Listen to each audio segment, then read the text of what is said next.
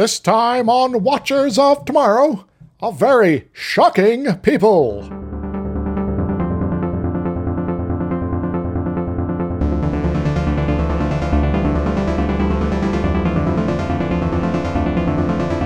everyone. Welcome to Watches of Tomorrow, the sci fi critique and review show that's one of the most addictive substances known to mankind. My name is Gep, and I'm joined as always by my friend and co host, Dr. Izix. Hi. And this week it's the drug episode, sort of.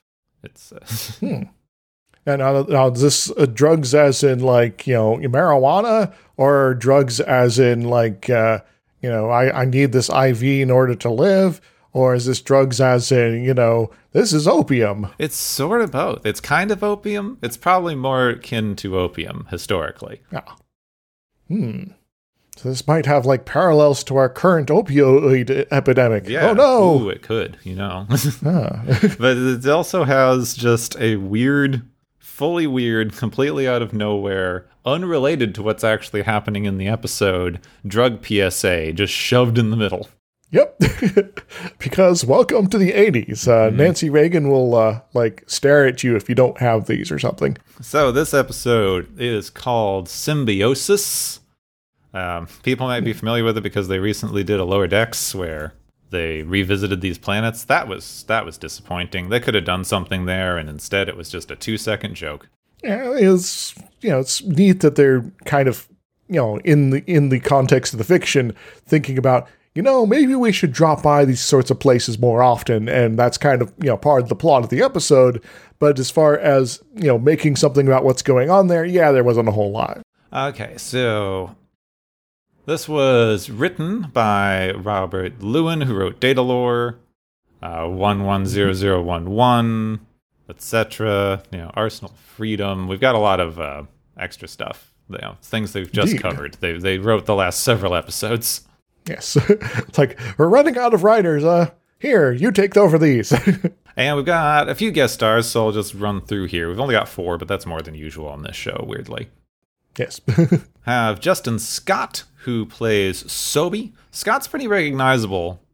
Um, he's been in things in movies before. We saw him previously in uh, Star Trek II: Wrath of Khan.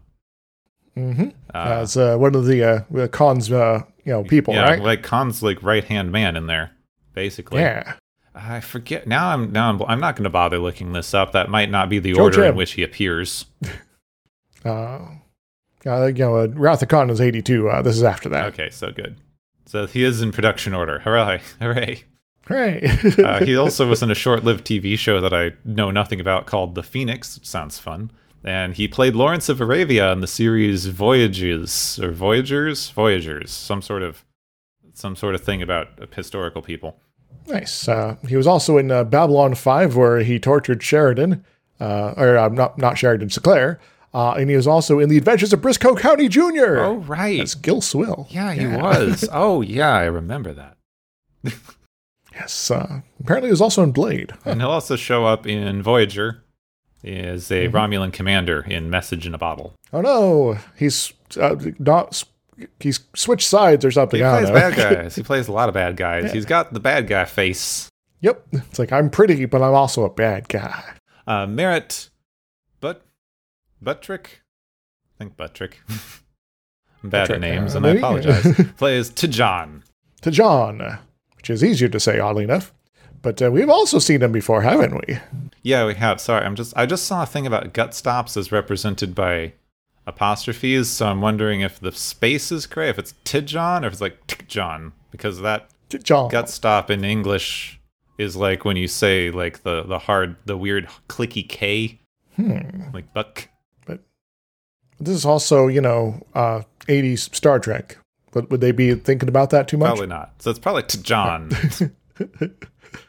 anyway, he was also in Star Trek 2 as David Marcus.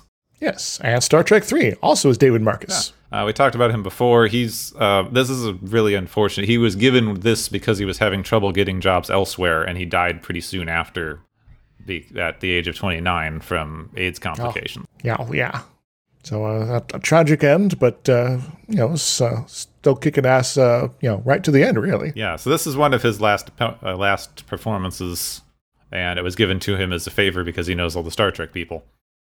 Indeed. But he does good. But uh, yeah. And uh, Richard Lindbeck plays Romas.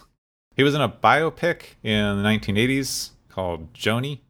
I don't know anything about it, but it's on his thing. He also did a lot of guest appearances of shows around this era, like Love Boat, MASH, TJ Hooker, Knight Rider, you know, that sort of stuff. And he's later going to be on DS9 and Enterprise, like all Star Trek actors. Uh, in a uh, uh, episode called Dax, but he's not playing Dax. He's playing Selin Peers. Because everyone's favorite character. Yes. Selin Peers. And finally, we have Kimberly Farr, who plays Lang. That can't be right. nope, that is right. Langor. Langor. That's a weird name. It's a weird yes, name. I'm Langor. I thought I wrote that down wrong. I'm like a Langolier, but different. All right. She appeared. She first appeared in the 1968 television show The Virginian, Mhm. and It's Martha.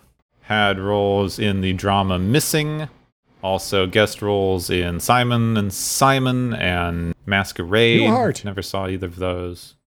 Also regular on the comedy series Live In. And is in something called Generations, which we've brought up before. All right, those are our guest guest people. yes, Couple of couple of Star Trek alums in there, and someone who will be. indeed. I don't know. I like Justin Scott. I need to go back and watch Brisco County and remember where he was now. Yes, uh, uh, going back to my my uh, thing here, he was only in one episode uh, playing Gil Swill Yeah. in the episode No Man's Land. trying to remember if I. Right, that's not helpful. IMDb. Brisco sets his sights on apprehending the Swill brothers while Lord Bowler is hired to capture an armored vehicle. Their paths cross, cross along the way, and fireworks ensue. Yeah, sounds. I don't right. remember that one. Me either. I just tried to look it up just to see if I could, if it sparked a memory, and it just has a picture of two generic women who apparently are in the episode. So, sure. okay then. Anyway, watch Brisco County Jr. It is the weirdest Western science fiction comedy you will ever see in your life. Probably the only Western science fiction comedy. yeah, you know, uh, uh, except for that maybe that one episode of uh, Red Dwarf. But this is a whole series. Yes. so consider that, but not British and a whole series. slash legal drama. Yeah. He's a lawyer. Comes up a few times. dun, dun. I have a law degree. Anyway, I'm just sad. Like it, I don't know. They should just have it lower. Lower Decks doesn't get new guest stars. I want to see Bruce Campbell in Star Trek. Oh, that'd be nice and amazing. Anyway, we may as well jump in. There's some there's some drug things. This this stuff. Everyone thinks they got the Prime Directive wrong. You know, there's a lot of stuff in this mm-hmm. episode that people people remember. Bits and pieces. So the Enterprise is in the star system Delos, and they have received a distress call from a ship that is being hurt by massive magnetic flares from the star. There. Yes. So so so they're they're here to study the star, but they're like, oh yeah, there's some distress signal stuff. So uh, we'll kind of shelve the star study stuff. Yeah. They uh, can't get good contact with the freighter because of the electromagnetic interference, uh, but they are able to contact one to John, who's way too close to the star because they're bad at navigating or something. Um, he's exceptionally unconcerned about this situation. It's like, oh, I guess we're gonna die, I suppose. Uh, you know, how are you? Yeah, just imagine, um, what was it, Tech Sergeant Chen from Galaxy Quest? yeah, Tony Shalhoub's character in Galaxy Quest. Just, So they're all like telling me the uh, beryllium sphere's busted, and uh, we're gonna get a new one. yeah, it's just that vibes. So, my boys are telling me we're all gonna die, it's great. which makes sense because in later interviews, Tony Shalhoub said that he envisioned that character as stoned out of his gourd. mm-hmm. So, same That's thing. reasonable. Anyway, uh, Data is able to interface with the ship's computer and find that their engines are misaligned. No one on the ship knows how to do basic maintenance. Um, nothing is working. Everything's just going to blow up. They don't know anything, you know. They don't want to send anybody over because the ship's going to, you know, explode. So they decide that they're going to try to evacuate the crew. After this great exchange, we're like, we could send you a replacement parts. Like, ah, c- uh, will that fix things? Can you install that? Anybody here know how to install a replacement part? No. Oh, uh, This is Oh, that's- bad. Cheech and Chong in space. it, it also kind of uh, you know uh, starts really frustrating Picard, and he's Yeah. like, "I'm suddenly turning into a tech support guy. What what's going on here? Really?" It's like, Tajan, can you install your engines? Tajan's not here, man.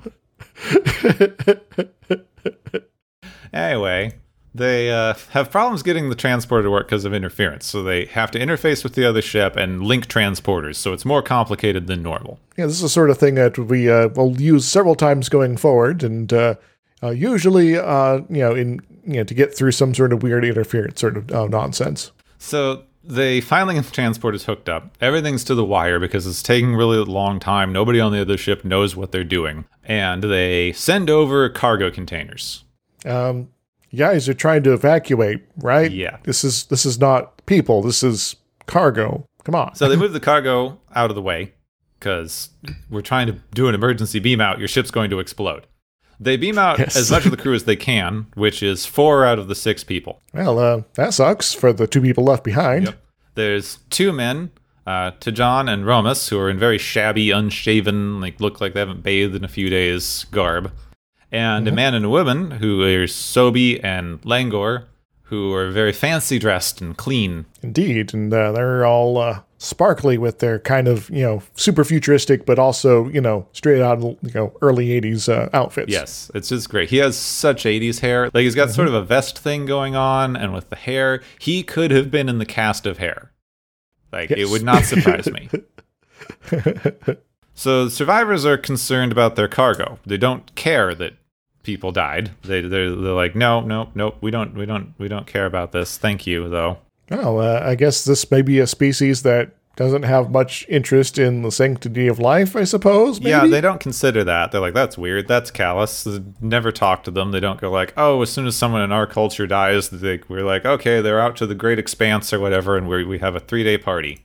like, well, uh, you know, I guess it's uh, a bit more enthusiastic about uh, death in the Klingons in a, a, a sort of way. It's like, all right, well, instead of screaming about, you know, to warn people, it's like, hey, uh, we're gonna have a party. Maybe that explains why they're kind of like, dude. They're also very upset that they can't repair their ship because they only have two left, and they're both in very bad shape. So, yeah, they don't have a lot of ships, and no one knows how to repair the things. yeah, so that, this seems like a very bad situation in terms, you know, of cargo runs here. So they ask to get taken to the container in the cargo bay. Uh, Dejan is relieved to know that they have it. Sobi takes issue with this because it's not Dejan's, as they claim, it's theirs because they were trading it, apparently. But all the goods that they were being traded for just exploded. Hmm, well, that sucks. I guess the trade was incomplete. Yeah, so somebody's contract is messed up here. Uh, the argument Yes. escalates into the two men attacking to each other using some sort of bioelectric ability, like an electric eel, until Yar shoots them. So this ability is kind of neat, I think, uh, because it's like, all right, we're not having the aliens like, uh, you know, like shoot rays at people. You have to actually like physically touch people, and it's sort of like, you know, uh, you know, all sorts of glowing stuff going on here, but which all you know looks silly, but it's like, all right, we're giving the uh, the aliens something other than just punching you to, uh, you know, get their way with this sort of stuff here. Yeah, it's cool. It doesn't come up a lot, and it's not. It's like just an aside thing. It is kind of neat to just have like, oh, this person has weird biology that makes them electric. Yeah. Cool. So after everyone's calmed down, they sit everyone around to talk about this cargo situation. Both sides are completely obsessed with it to the exclusion of all else. Mm-hmm.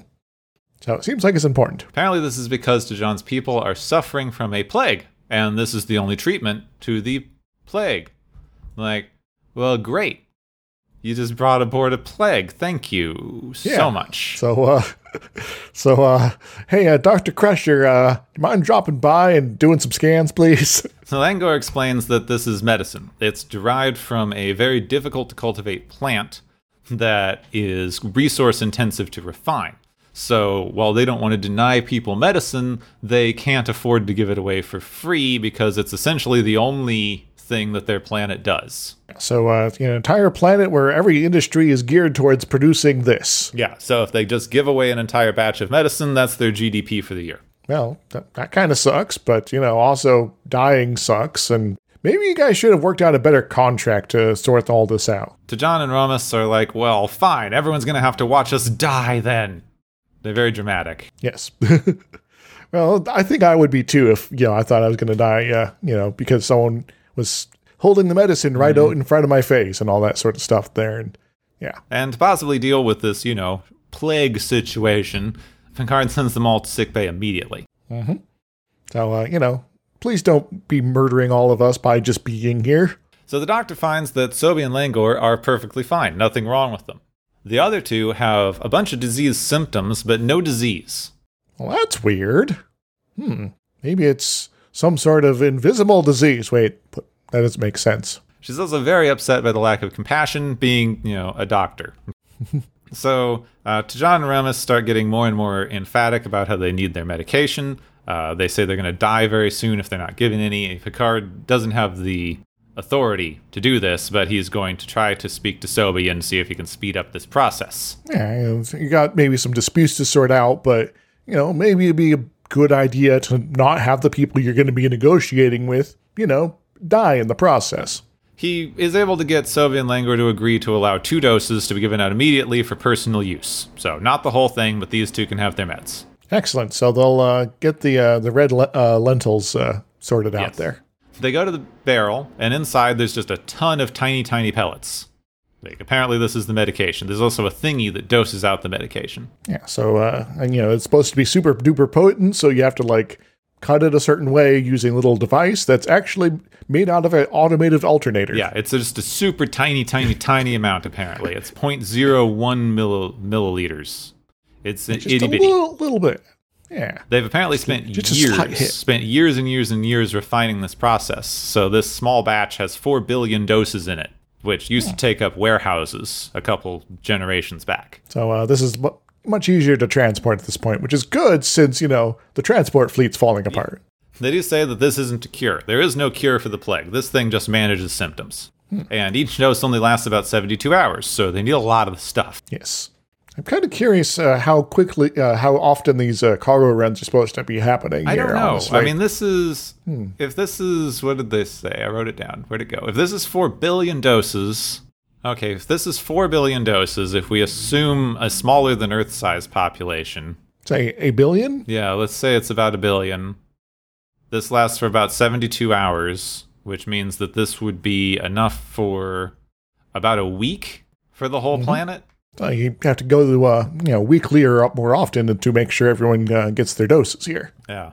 So yeah, so they're uh, running their uh, fr- freighter fleet into the ground, just keeping these things going, I guess. And this is when Data finds out that the entire economic system in this system is based on these two planets trading with each other. As I said, the one only produces this medication, the other makes literally everything else and then trades it for the medication. And uh, everything else apparently, uh, you know, includes shiny outfits for the, uh, you know, narco- uh, I mean, the, the drug producing planet there, um, and uh, not for you know the people that need to take the drugs. So the doctor takes the medication to sick bay, where Tajan and the Romas rush to take their injections, and they immediately feel better.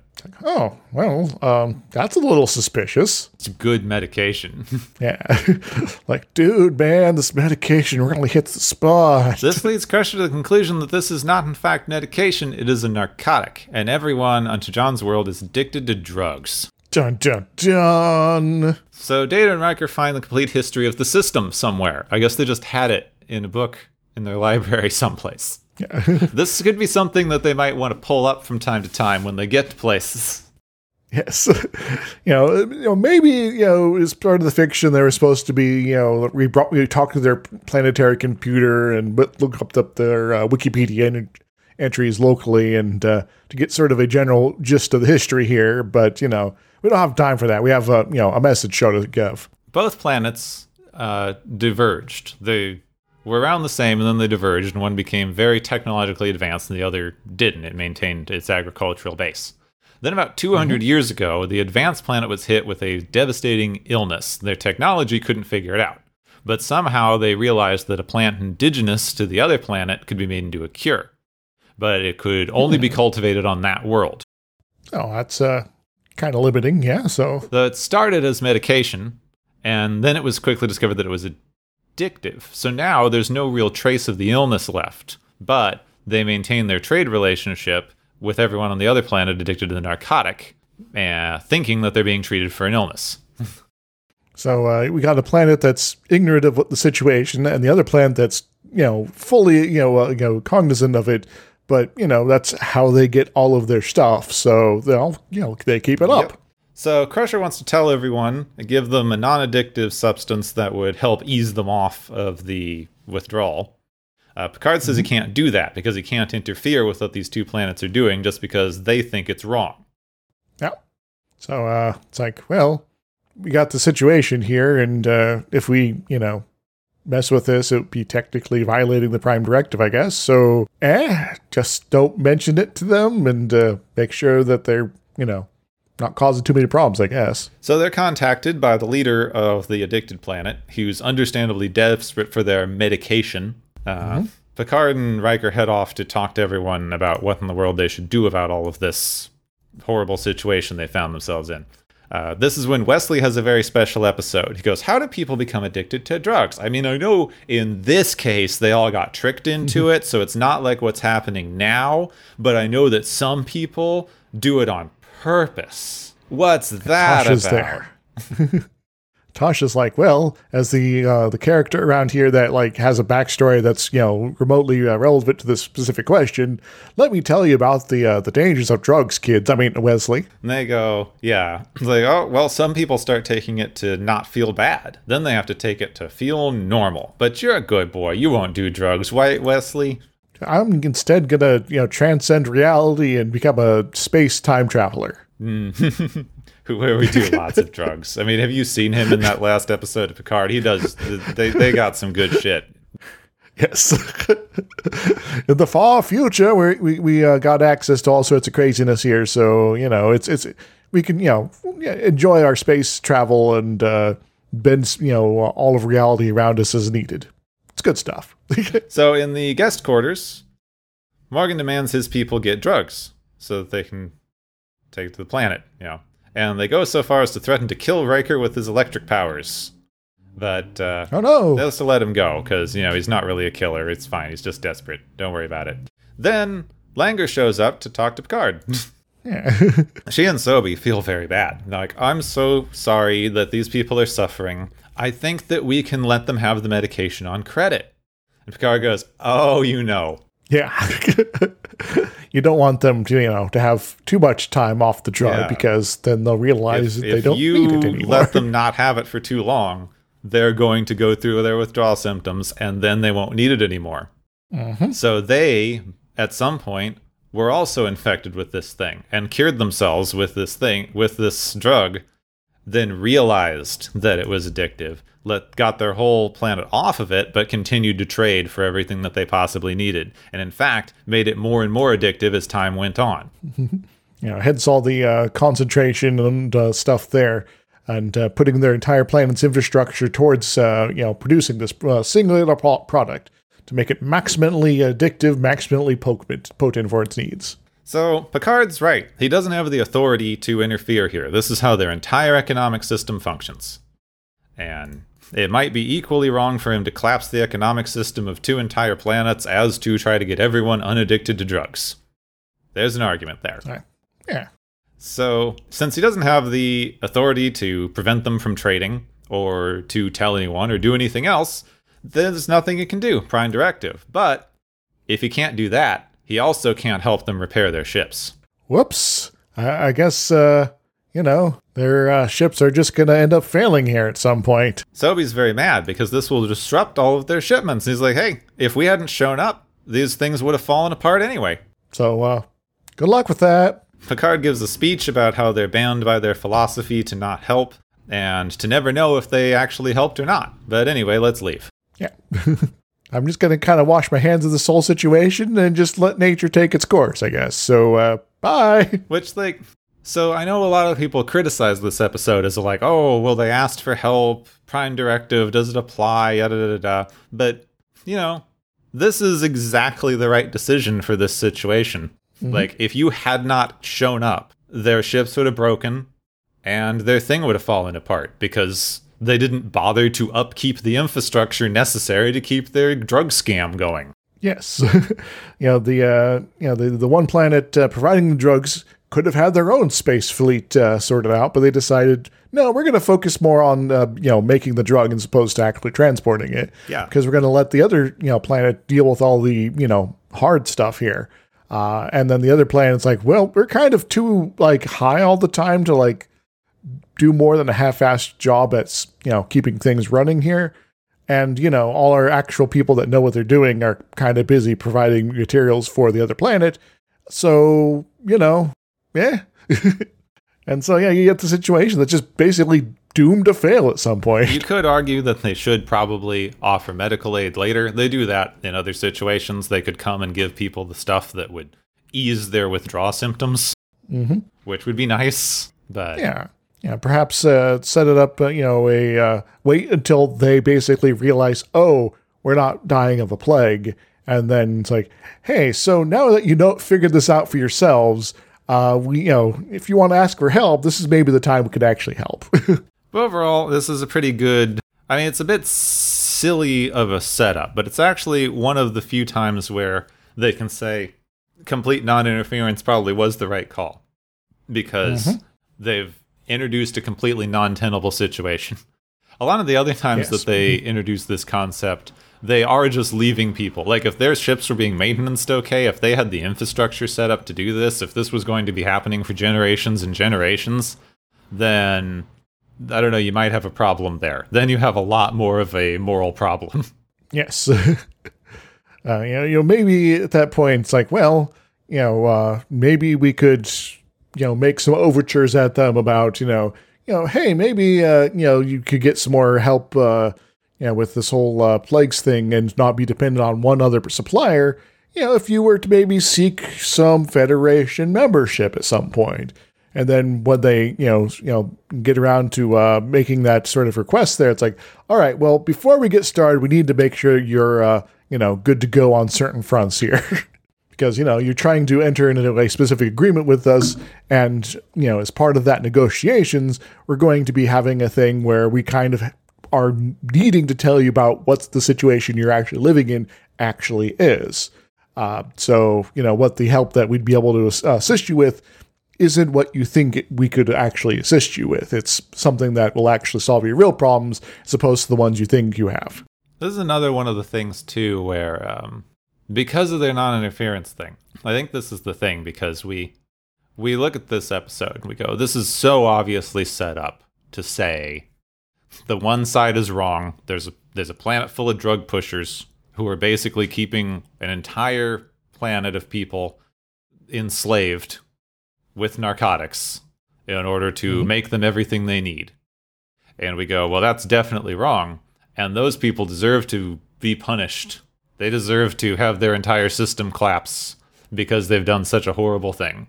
But if you say that, if you say we're going to interfere and help the one side and not the other, then you have in fact just made a horrible decision to destroy the lives of however many people are over there who yeah. may or may not be as involved with this whole situation as these two are. Mm-hmm.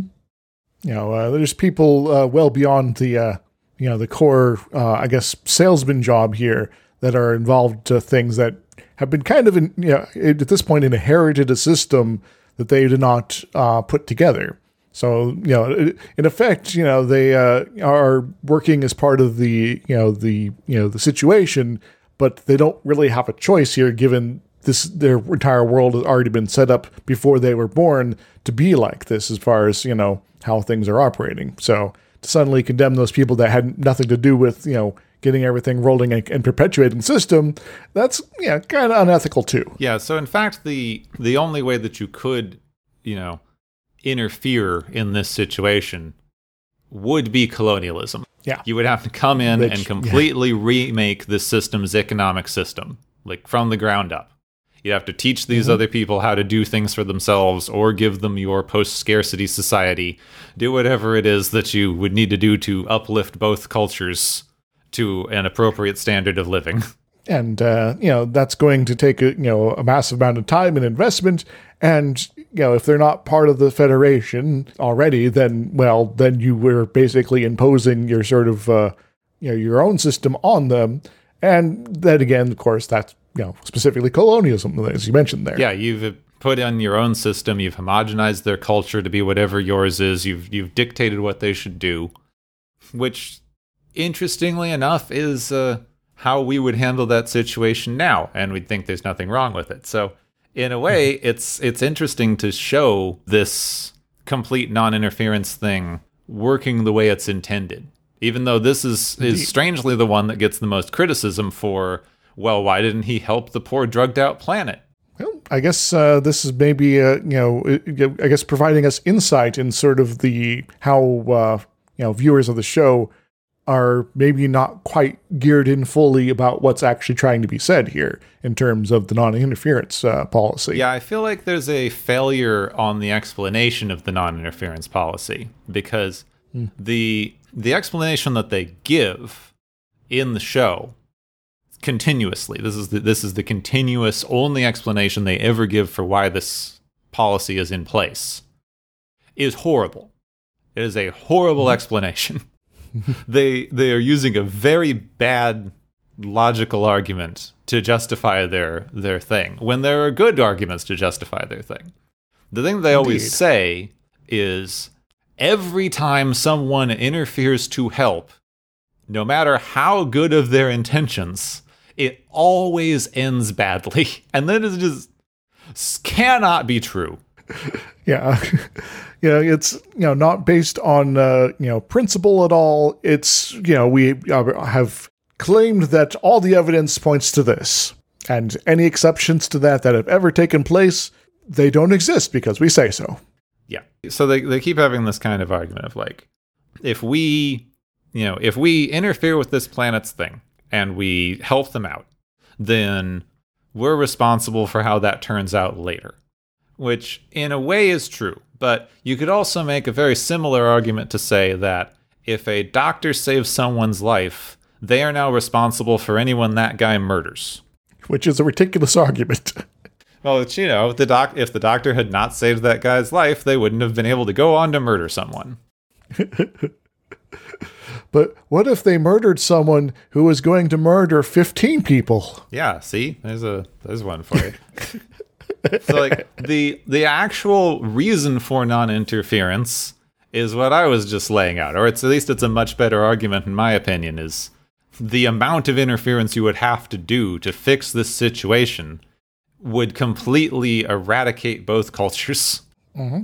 So they wouldn't be their own. They, they wouldn't be their people anymore. They would be, you know, Earth 2.0 or mm-hmm. Vulcan 2.0 or you know, uh, you know, the Andoria 2.0, whatever you want to, you know, you know, what you want to sort of model it And after. like you you could have an argument for maybe you should stick maybe you should stick around. Maybe you should have somebody who some sort of mediator who can come in, offer them help in dealing with the situation that they have gotten themselves into, give them some amount of guidance.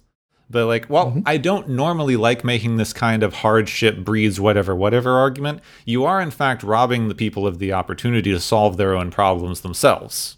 This is going to lead to an inevitable economic collapse. A lot of people are going to go, go through drug withdrawal, which is horrifying, but ultimately a lot less damaging than what's happening to them now. Mm-hmm. And the economic system is going to be completely knackered for one planet. But the other planet is going to get all of its economic system back.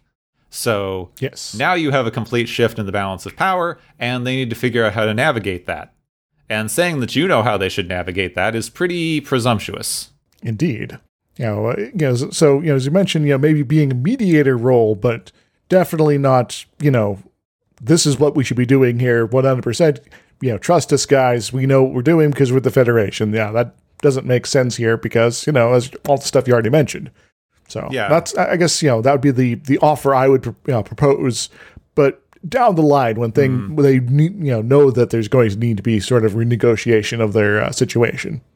If you want help, like dealing with this obvious horrible wrong, you know, if you'd like to maybe take a restorative justice approach and have a neutral mediator that that can help you both work out what to do about this awful situation, you know. Mm-hmm. Of course, you're not telling people this, so you're like take this card and you know, if something happens in the future where you feel like you need to mediate something, let us know. No reason. Yeah, you know, having the Federation, you know, and Starfleet and whoever you know attached there, you know, be in that role is you know, you know, a bit of good they can do that doesn't involve imposing their views on the situation to bring people to the table, get them talking, and you know, uh, you know, helping them sort out their problems for themselves. In fact, we seem to do that a lot in this uh, series, oddly enough. Yeah. I mean, it's interesting that I I do wish that they had explained it better because they they obviously engineered this to be the perfect non-interference scenario. But they explained their non-interference policy so badly that you can very easily critique it on that basis. It's like, well, of course it's not going to always go wrong if you help someone. What in the world is that argument? Yeah, uh, I guess uh, a easy uh, counterexample is uh, you know uh, from Star Trek Enterprise actually. Uh, in the uh, that the uh, the Vulcans helped out Earth a whole lot for decades and decades before the Federation was formed, and well, Earth ended up you know coming back together after you know after the whole Third World War nonsense, and you know you know kicked off the Federation and all sorts of cool stuff there. But it required decades and decades of the Vulcans hanging out and being all like, "Now, guys, you probably shouldn't try to kill each other anymore." Well, that one's a very weird, weird, weird, weird idea that Yes. also goes very, very unexplored. The the idea that there's a cutoff, there's a technological cutoff to when you're allowed to interfere. Mm-hmm. The Vulcans have been watching Earth for centuries. Yep. According to Enterprise, they have been around for years. They watched all three world wars and just sat there and went, well, let's see how this turns out. The exact second that they detect a warp signature, they come down and go, time we can help. Isn't it lucky you invented this random technology? Isn't it lucky some idiot is still trying to think about space travel in the apocalypse? Yeah, and uh, it's totally not, you know, you guys could maybe, you know, bring all this nonsense, you know, to our neck of the woods for, uh, you know, that's that's nothing to do with this. Sure, it's it's 100% you have reached this level and so we can begin. Yeah, it's just it. That's it. That's all. You've reached this level of technology, and now we can come help. Which is pretty random if you think about it, because, like, we never question this in Star Trek world because space exploration is the natural endpoint of all life ever. Yeah. Um, Yeah, uh, you know, even uh, life that you know was you know done pulled a Ba'ku, and uh, yeah, we don't explore space anymore. yeah. But it is weird if you think about it. Why is this guy wasting what is like massive future levels of technology, even for the century that they are supposedly in? Like, if you look at everything that's going on in Star Trek First Contact, he is building advanced future tech in the middle of a shanty town that could probably Yep. use some of that to, you know, keep people alive. But no, space travel, and it turns out it, it great because you know as soon as you invent the space travel, aliens show up to help. Yeah, you just need to uh, you know generate some warp plasma, and you know you have have a, uh missile just hanging out here, and uh, you know you know you got this other you know you know coil business going on here, and that's easy to do, and that's not going to you know you know take resources away from people that you know might need clean water or anything. Yeah, you don't need materials that I'm not entirely sure how you got on Earth because canonically they don't appear on Earth. Yeah. well, I guess uh, sort of a, you know, an aside there. I don't think dilithium is 100% necessary for warp travel. It makes it a whole lot easier, but you know, if you want to go like warp 0.1, you could potentially you know uh, hit that without actually having that uh, you know little crystal dealy. You just have to basically pull off a miracle and configure something that is very similar. See, what they what they should get to is when, in like rare circumstances, when certain things are hit with whatever near future fusion bombs they're using in World War III, it turns into dilithium. There we go. So, in fact, you wouldn't have been able to invent warp drive without the war. Yeah. so uh, that kind of sucks for future us, but uh, cool. We've only got what uh, uh, forty years, forty years before this thing is supposed to happen. So, well, I, I plan to uh, live forever, so you know that's kind of coming up pretty quickly for me. Got to dodge some bombs there. Yeah. Uh, maybe I could go live on the moon in the meantime. I mean, even even not even if you don't plan to live forever, most millennials are going to make it to to 2063. Yeah. I mean, assuming that we haven't destroyed everything else by then. Yes. And uh, maybe we'll be living in uh, balloon cities by that point. I don't mean cities held up by balloons, but cities inside of balloons, like the kinds that clowns have. Sure. That they The float, future's gonna be float on the water. Yes. We're going to breathe helium somehow. Doesn't make sense, but it's, it's going to be the future, man. so everyone's voices will be really high and squeaky, and we'll all hate it because it's so annoying. But it's the only way to survive global warming. So anyway, I think you were saying there's real world parallels to this whole the cure for a disease becomes a horrible addictive thing that people are making money off of. Indeed. Uh, so, uh, you know, if uh, folks are uh, unaware, there is in the United States and uh, likely other parts of the world a uh, bit of an opioid epi- epidemic going on here, where there is it kicks off as far as you know, you know, a lot of the individuals involved uh, by going to the doctor. Actually, they you know some sort of chronic pain or some sort of you know condition where you know they're going to be experiencing a lot of pain uh, is involved. And so the doctor prescribes like, "Okay, we're going to give you the really good painkillers here. Uh, take this for a while, and you know when it's all over and done with, um, cool. You can you know stop taking it, and uh, everything will be fine. Of course, you know then you know you get uh, a lot of folks that when they stop taking it realize, oh, I am now living in constant pain again. That's weird. Huh. I need more of this. And, you know, they go back to the doctor, and the doctor's like, all right, maybe once more, or maybe not, because, you know, we don't want you to get addicted to this stuff. But the person's like, I feel like I'm dying all the time now. So if you're not going to help, I'm going to go find it through some other means. Uh, and so suddenly there's now a black market for a uh, you know uh, you know similar drugs out there uh, that you know people that you know haven't taken all their medication are maybe uh, you know okay with selling, um, and so suddenly there's sort of the illegal selling of legal narcotics in order for these folks to not experiencing what they think is you know the ongoing chronic pain, but may just be uh, the withdrawal symptoms from uh, you know being on the the uh, the painkiller so long, and some of them find themselves unable to you know go that particular route in terms of uh, you know you know illegally acquiring legal drugs and say go for something that's little you know uh, uh, more black market, something that you know isn't a you know manufactured narcotic, and so you get sort of a mix of folks that are dealing you know pills or you know other sort of stuff, and you know it's sort of a you know stand in for it, and you know you get some you know sort of absurdly large percentage uh, of uh, people in the locality suddenly addicted to drugs and a specific sort of drugs. And then suddenly the people on you know, you know the state level are like, hmm, there seems to be a problem over here. And then people on the national level, it's like, huh, there seems to be some sort of growing epidemic here. As suddenly there's people in all these counties, just sort of all sorts of uh, places here uh, in this region of the country, suddenly really looking for a you know a particular sort of a you know narcotic here. That's strange. Maybe we should look into it. And then they look at the uh, you know sort of where it all starts. It's like, all right, so there's a lot of doctors in this area uh, prescribing this sort of stuff here.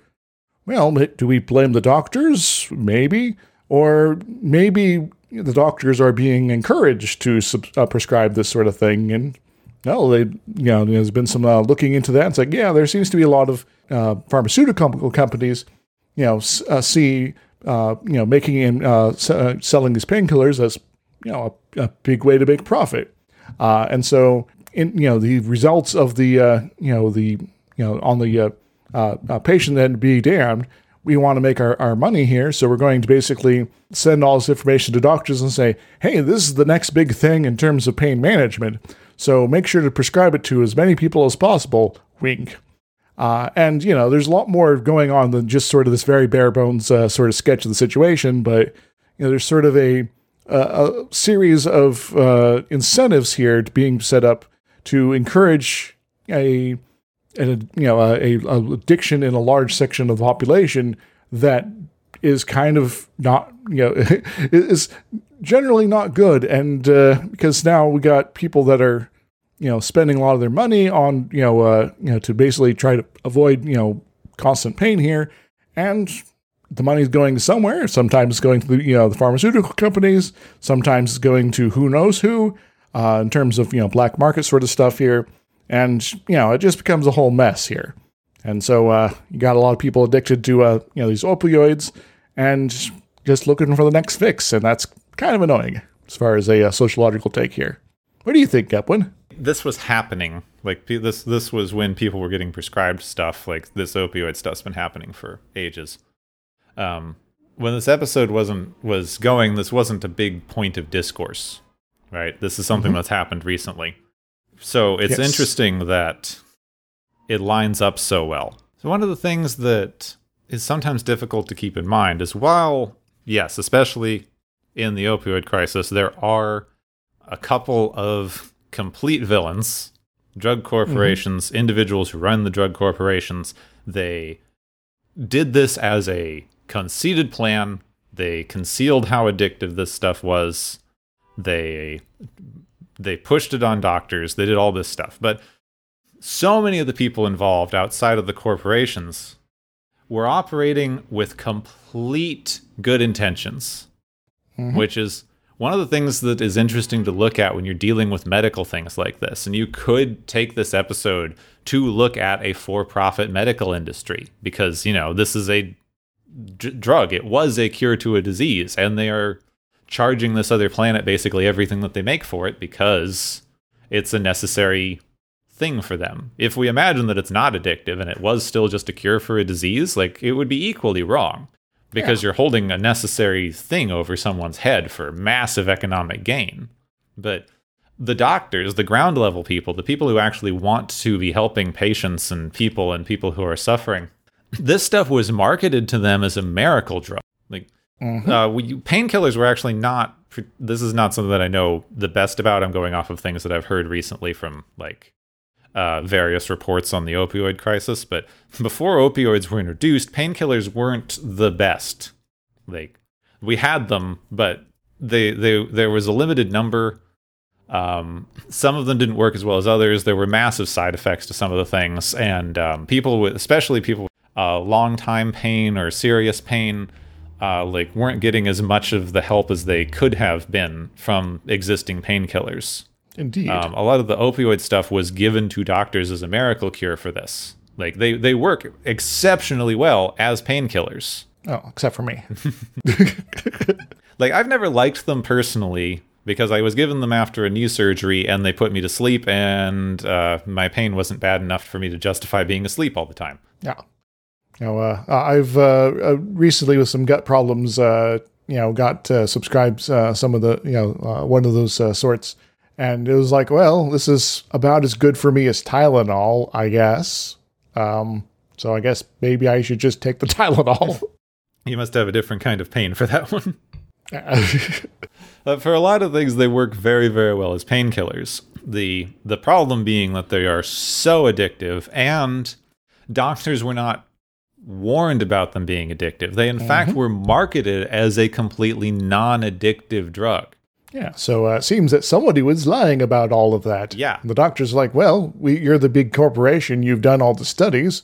We're going to start uh, prescribing this, trusting that you've told us the complete truth about this.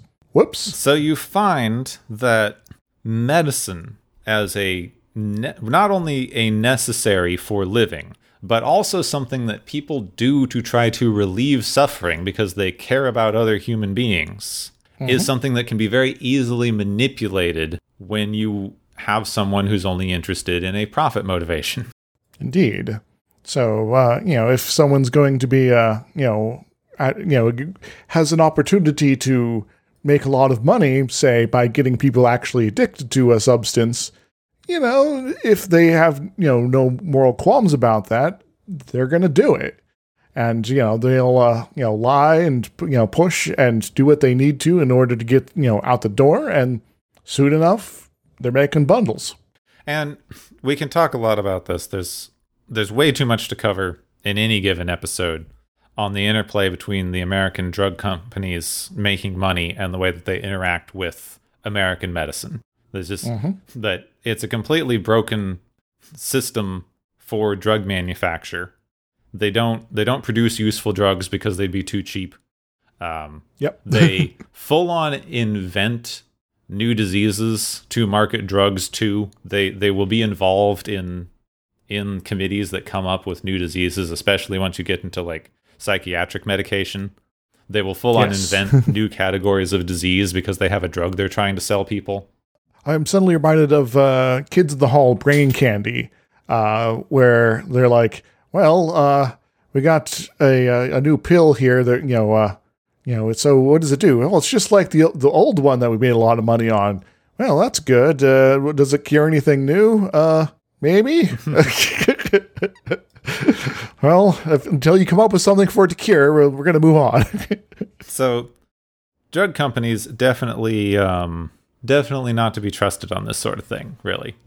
yes, I, I, guess maybe a rule, a general rule of thumb about uh, uh, large corporations: if they're uh, large enough to have a uh, a massive uh, advertising campaign for something for a condition that you've never heard of, they maybe not might not be the most trustworthy people out there combining this with the outside benevolent force thing that they have with the non-interference argument. They they were never going to do this. They set this up for their non-interference argument. They created an obvious bad situation that everyone could agree with and they tried to use it to justify their prime directive stuff in a way that they didn't explain well enough for it to function.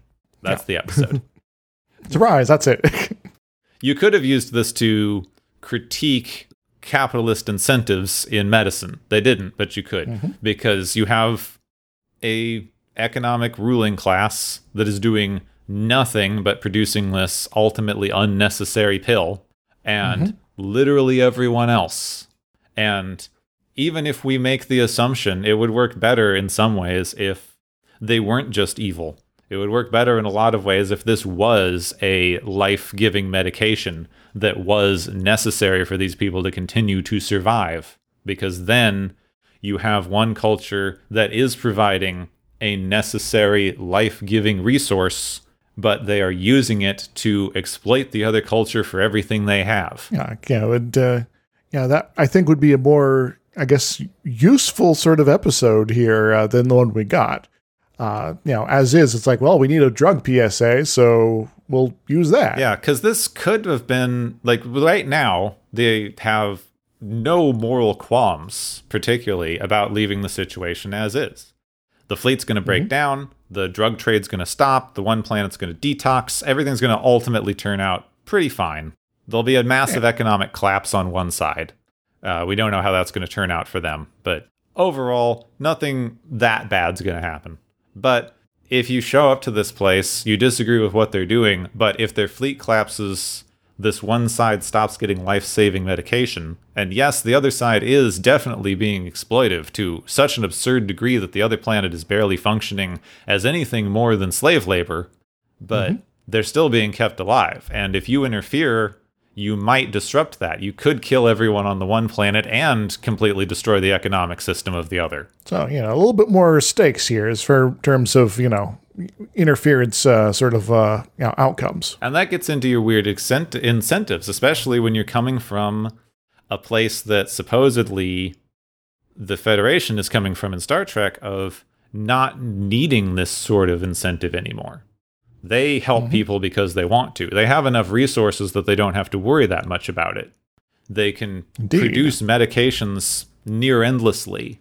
And in the few instances in which they can't, they just do that because they don't really need to do anything else. They don't need to exploit people for resources. They already have everything they want. Indeed. Yeah, we do have episodes later. It's like well, we have to get some sort of special thing majig to whatever play, uh, planet, but usually it's like we already have it. We just need to get where it needs to be. but, you know, as I've said many times before, this is the 80s. We're not critiquing capitalism yet. Yes. it's not allowed. Uh, It's still Reaganomics time. In fact, this the problem isn't capitalism. The problem is these two evil drug pushers. specifically. and don't you dare think about anything uh, uh, wider ranging than just these two stand-ins for, you know, They never even discuss what's going to happen to the other planet because you, you've got these two douchebags. yeah, it, it would have been uh, a improvement to the episode if they had, you know, changed nothing other than add a little bit. It's like, you know, Picard, if you do tell them, you know, it's going to basically ruin our planet.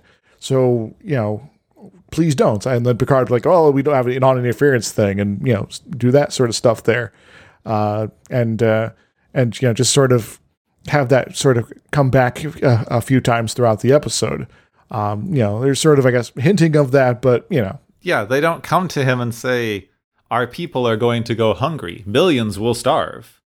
There will be chaos. And you, what you're taking, like, what you're saying is that the other planet will just, like, go through detox. Like, they're fine. They're all alive. What you're doing is going to kill millions of people on our world. And so, you know, you know, that might have been something maybe toss it at the end. You know, and uh, you know, if they happen to do this in front of the other dudes, you know, that might be sort of a uh, get them thinking and sort of like, huh, what what are you talking about? I, thought this was about us not dying.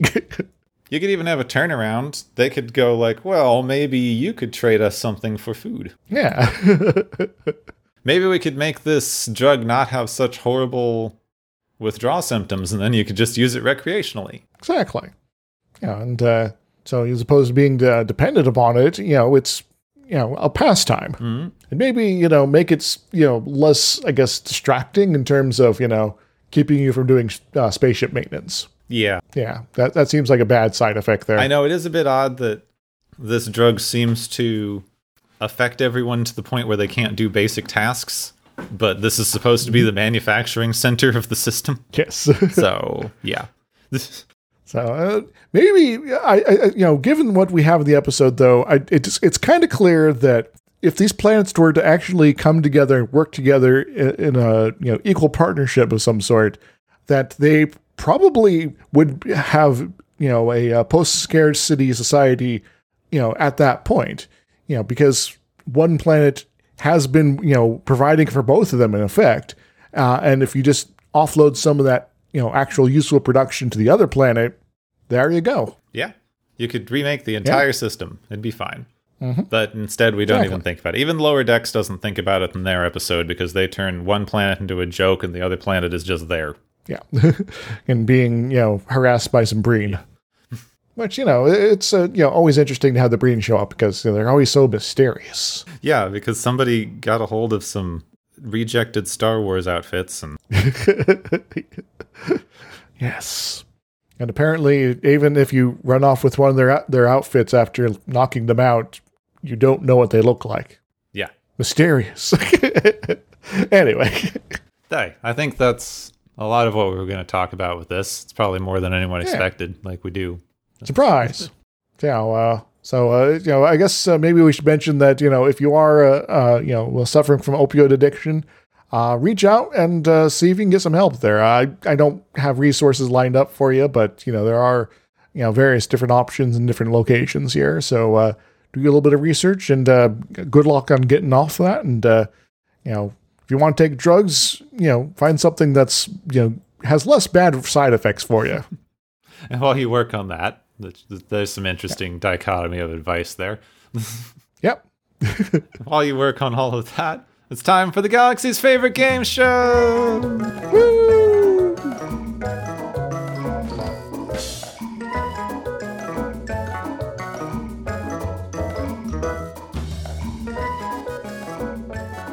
Hey everybody, welcome to the game show portion of the show where we have various contestants racking up all sorts of points in order to try to win prizes. So, uh, we got some prizes to hand out at this stage because we're getting to the end of the episode. Hooray! And stuff. And, uh, oh yeah, prizes, man. Um, these lentils are actually pr- pretty pretty good here, Gepwin. Anyway, uh, the the first one to hand out is the uh, the Worf maneuver, which goes to Riker, Riker, oddly enough, for getting himself shocked into paralysis to show the situation is deadly serious, sort of. What does he win, Gepwin? Riker wins a stunt double in a bad wig, because that is how Kirk keeps himself out of situations like this, and I think the rest of the command staff should have that too. Hmm. That sounds like a good idea, though there might be a problem with uh, one uh, person at least in terms of, you know, wigs, you know, Picard. Uh, anyway, uh, the second one is, uh, I'm starting to see colors here. Uh, but anyway, the, the second prize is uh, the after school special, which goes to Wesley for uh, his kind of cheesy moment learning about drug use and Tasha playing the older sibling slash teacher, teaching about the dangers of the world out there and how people get addicted to stuff. Uh, what does uh, Wesley uh, uh, win here, Gepwin? Wesley wins, and with a mind to future times, when he has to do PSAs, he gets a button on his console that makes the, the, the more you know rainbow appear on the on the view screen. It's like do do do. do. that's that's that's radical, uh, Gepwin. Uh, uh, man, uh, are our engine out of alignment again, Gepwin? We're not moving, Isix. Oh, that might explain some things, actually. Uh, the last one, I th- think, is uh, the Terrible Economics Prize, which goes to the Brekkians for basing their whole economy on providing other people drugs. Lucrative, yes, but the downside of for when they, you know, can't pay up or stop using the drugs is kind of terrible. Uh, not a whole lot of foresight there, and is that a is that an elephant over there? Can you see that, Gepwin? Nope. Is it colors? Oh, oh, Might have colors and wings. No wings. Uh, the the colors are actually the, the background because it's just a like a drawing sort of thing. I am looking at a drawing. Anyway, uh, what do they win, Gepwin? They get to have an entire political system based on talking about how great their economic system is and blaming the Ornara for not upkeeping the infrastructure, even though they don't give them any money to keep up the infrastructure. And then when it falls down, they just blame the other side even more until they all just probably die in massive food riots. Hmm. Yep, that sounds like capitalism to me. Um, yeah. uh, So before I start hallucinating anything else here, Gepwin, uh, probably best to take us away. Uh, is that that is you? That is you, Gepwin, right? Yeah, this is the elephants. They're coming Oh for you. man. Oh no. So, while Isaac deals with elephants, thank you all for dealing with this nonsense that we do called the Galaxy's Favorite Game Show.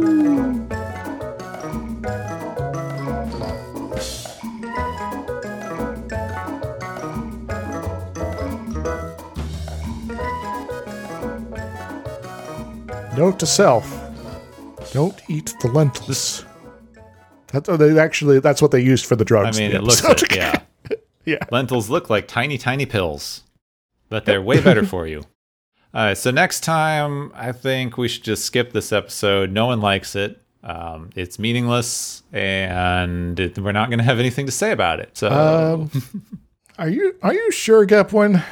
I, I have a feeling you have a lot to say about it. Actually, yeah, I have a lot to say about the episode that's just there because one of the actors decided to leave and they had to write her out of the show. Yeah, that kind of sucks. Mm, you know. does. Hmm. But uh, I guess at least we end up on another cheap planet set. Yeah, very cheap. Yeah, kind of twice almost, really. Because uh, there's the end bit on the uh, the holodeck, and there's like the you know the you know the, the blue skies and clouds there, and you know like fake rocks kind of scattered about. Yep, it's just two extremely bad sets and some oil. So I guess I will give them props for working in a budget. Mm-hmm.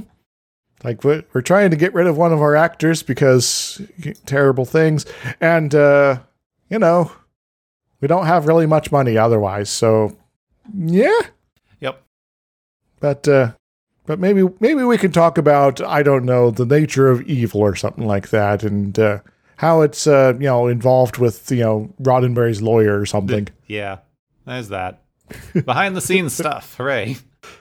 Yeah. So, of course, next episode is the infamous Skin of Evil, the episode where they have to di- get rid of an actor and there's a sludge monster. yes. That's it. That's that's the whole thing. Yeah, uh, though I will give them props for having uh, Troi, uh, you know, contribute some, uh, you, know, you know, you know, good parts to the plot for what there is of it, uh, and you know, that's something, Yeah, I guess. it's equally depressing that this is one of the episodes where Troi has the most to do. yeah. So that's This is going to be sad, isn't it? That's sad. It's Yeah. all sad. The whole thing's sad. It was a stupid episode. It was a bad send off for a character. The whole thing's just just just awful. The only good thing about it is like a two second joke that they make in Lower Decks later. Well, uh, there is something else in that, in the next episode here that I do appreciate really early, but I'll talk about it then. All right. So next time, sludge sludgy McSludgeface. Next time on Watchers of Tomorrow, Big Oil attacks!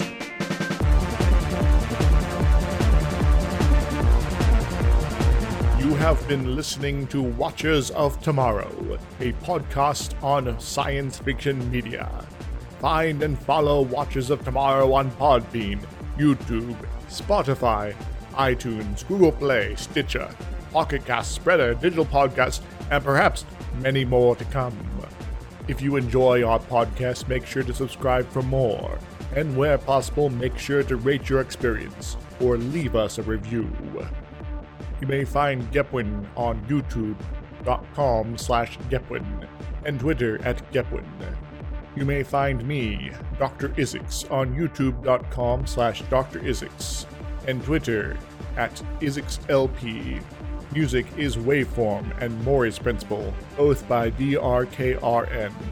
You can also check out the Watchers of Tomorrow Discord channel. Make sure to share the experience with your friends, family, enemies, and alien overlords. If you feel you are suffering from transporter syndrome, please be aware that the next time you step off the transporter, that you, that is now, no longer exists.